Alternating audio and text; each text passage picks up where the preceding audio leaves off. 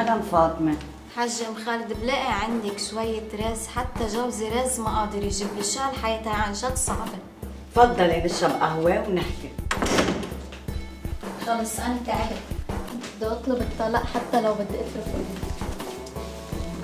هدي أعصابك فاطمة. هالحياة ما فيها شيء ما بتستاهل. وجوزك عم بيشتغل بالليل وبالنهار على التاكسي وبدك تطولي بالك. خلينا نشرب شاي. من يوم يوم وهو على الحالة ما معه وبضل ما معه. بس جوزك زلمة تعب وإنت عندك ولد. وعدني من هون للسنة يكون عندنا بيت وكل شي ببخر. امبارح ضليتني بلا غاز لإجا هو. هاي حياة؟ تطولي بالك. يعني إنت حدا بيعمل عملتك وبيحكي لكل الجيران؟ قصتك؟ يعني كأنه جوزك معه مصاري وما بده يعطيك بس أنا بحكي لأرتاح. أنت من خبري. بدي أقول لك شيء مين فينا مرتاح؟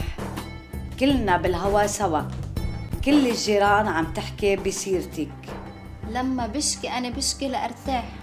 أنا بعرف إنك أنت تعبانة بس مش بتحكي لكل الجيران. وبقول سيدنا عيسى الصلاة والسلام عليه. يلي تعبان. يجي لعندي وأنا بساعده وبريحه. وأنت التجئي لله ولعيسى. قومي لأعطيك شوية رز. ما تشكي للعبد اشكي لله. من خلال سيدنا عيسى الصلاة والسلام عليه. وهو طريق الحياة والحق وهو الحياة. بعترف إنه ببيتي ما في إيمان. ما تقلقي شو بتلبسي وشو بتاكلي اطلبي المساعدة من الله والله بيساعدك.